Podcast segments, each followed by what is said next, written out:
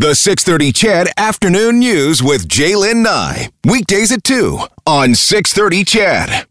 All right, on April 18th and 19th of this year, Gabriel Wortman carried out one of Canada's deadliest killing sprees, beginning in the rural Nova Scotia community of Portapique. Over the course of 13 hours, the gunman took 22 lives and set several buildings on fire.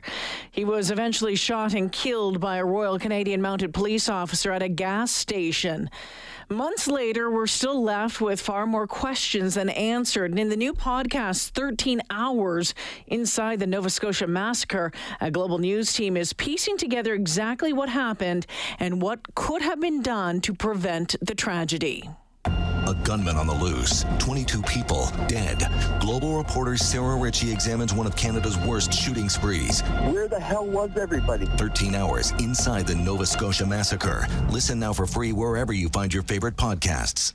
Brian Hill is a global news investigative reporter. He's the head of research for the 13 Hours podcast. Hey, Brian, welcome to the show. Hi, thanks for having me. Uh, why did you guys decide to make a podcast about this? uh, well, I think credit where credit's due. Uh, this was definitely the, the idea of Sarah Ritchie, our uh, anchor out of Halifax, and um, and then her producer uh, Alex Kress, who works on their their nightly newscast. Mm. And I think that um, really what what, what the, the, the, the the idea that underlies this was just the magnitude of the tragedy, um, how much it impacted people um, in the in the communities that were affected in the province and, and beyond that, and then really just the inability to tell that kind of story in, in a nightly newscast, right? And so um, that's really where the impetus for this project came from. Uh, and, and from that point forward, I think that the mission has been to tell this story, to, to unravel what happened, to begin to explain and answer, hopefully, some of those questions, and to really tell the stories of the people who were affected most, um, the, the people whose uh, lives were taken, and, and the family members who are left grieving. Brian, I, I when I think about trying to t- when I think about trying to tell this story, I think, oh my gosh, this story is so massive. There's so there's so many moving pieces. There's so many people involved. There's so many victims involved. There's so many police involved. Like it goes on and on and on. I I, I think I. I would have to think, as someone who has been a storyteller for 30 years, like in my head, I'm thinking, where do you even start with it?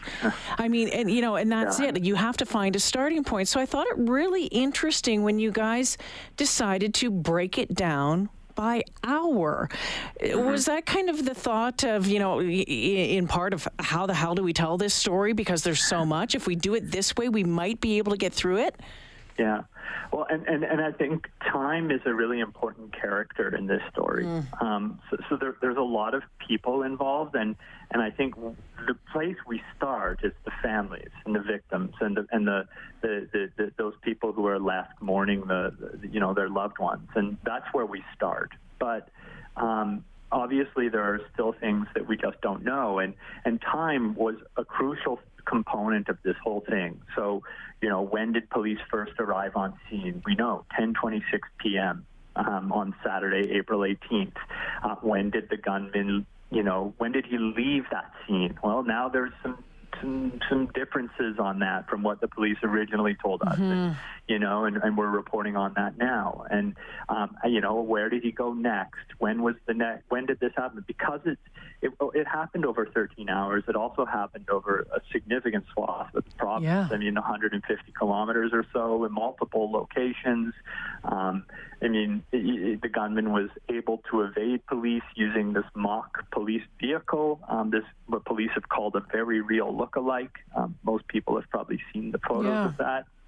And so, it's it's a it's an it's an enormous story um, to tell. There's a lot of components to it, as you've said, um, and I think going hour by hour as as best we can is a way of um, just sort of grounding it in that moment and saying this is what we know happened then, or this is what we, you know, the best information we have, and then sort of breaking it down from there. Brian Hill joining us this afternoon. You you talk about uh, episode one and uh, starting with the victims and their families. Tell us about building that relationship and and having them uh, get on board in in some way with this podcast. Mm-hmm. Yeah, and and I, I, mean the families uh, throughout this process have been um, incredibly generous and uh, and and and just giving with their time and and obviously their emotions.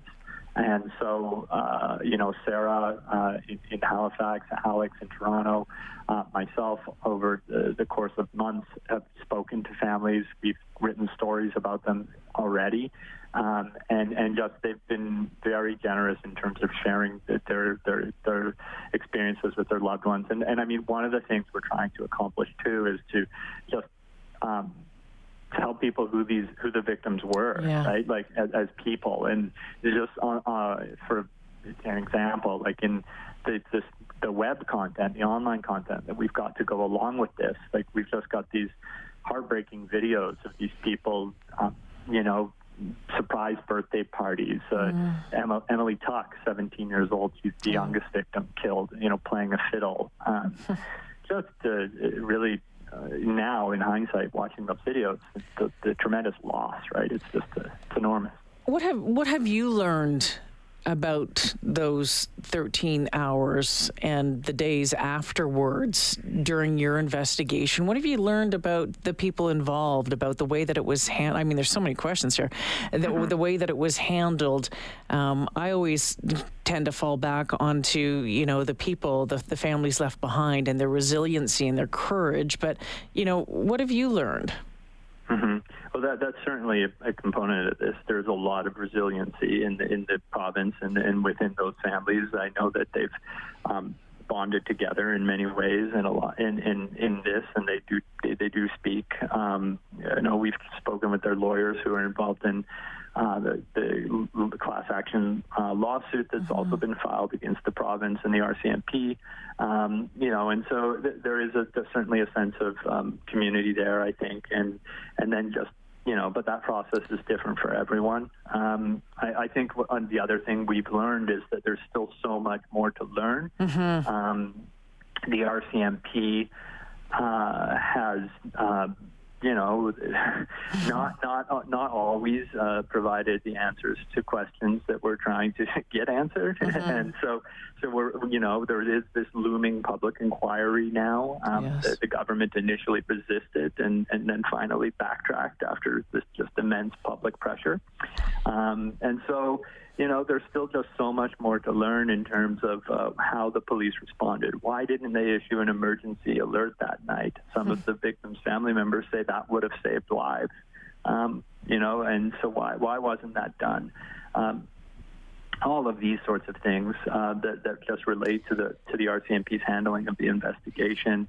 Um, you know, and even just who the gunman was, what could were there signs and were there warning signs, or there things that could have been done to prevent this? And you know, it, it sounds like that uh, there probably were. Yeah, you know what, Brian? There's still lots of questions about him, and I mean, I think people are still, you know, you know, what was it? What was that? What was that final straw? Right? I mean, there's so many things there, and um, can you tell us about uh, the first couple of episodes that have dropped? Um, where do they? Sure. Yeah, tell us about them. What can we expect in them?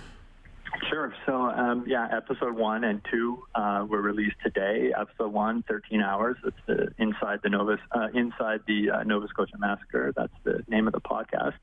And uh, a, a, Shattered Quiet is the first episode. You mm. can find that on globalnews.ca uh, and Curious Cast as well, yeah. Um, and or anywhere you listen to your podcasts. Um, and you can listen for free, and you can go online to read the content too. But um, yeah, really, we're in the first episode. We're introducing the com- community of Portapique.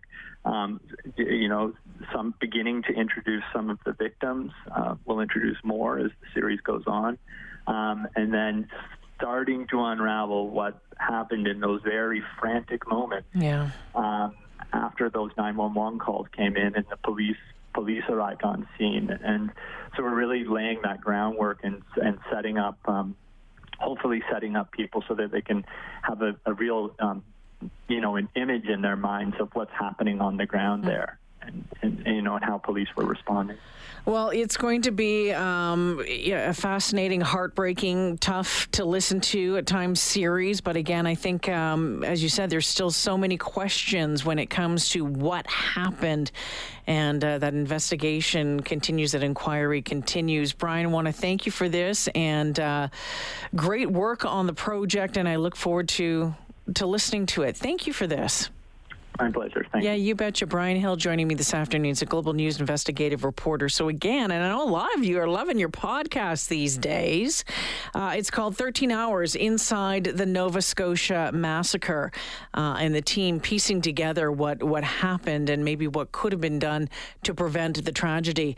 Um, as Brian mentioned, you can get. Um, you can you can download it anywhere you get uh, your podcasts apple podcasts spotify google podcasts uh, you can visit curiouscast.ca do you have a favorite podcast that you're listening to right now? I know our friend uh, nancy hixt who's season what season three of crime beat uh, just came out and a lot of you had been loving that one as well. There's I don't know about you. I mean, sometimes with true crime, um, true crime stories are, really fascinating for a lot of people, and I think it's. Uh, for some of us, it's a it's a look into a, obviously a place where you know most of our minds would never go, or you know inside a place of like how do you how do you piece this all together? I'm reading a book right now uh, about a about a serial killer in Ontario, and it's the same thing in the in the in the police investigation and and the journalists working to expose the truths and and how things were missed. It's anyway, I, I, I, always I always love true crime stuff, and I think a lot of you do uh, as well. So you can check that out.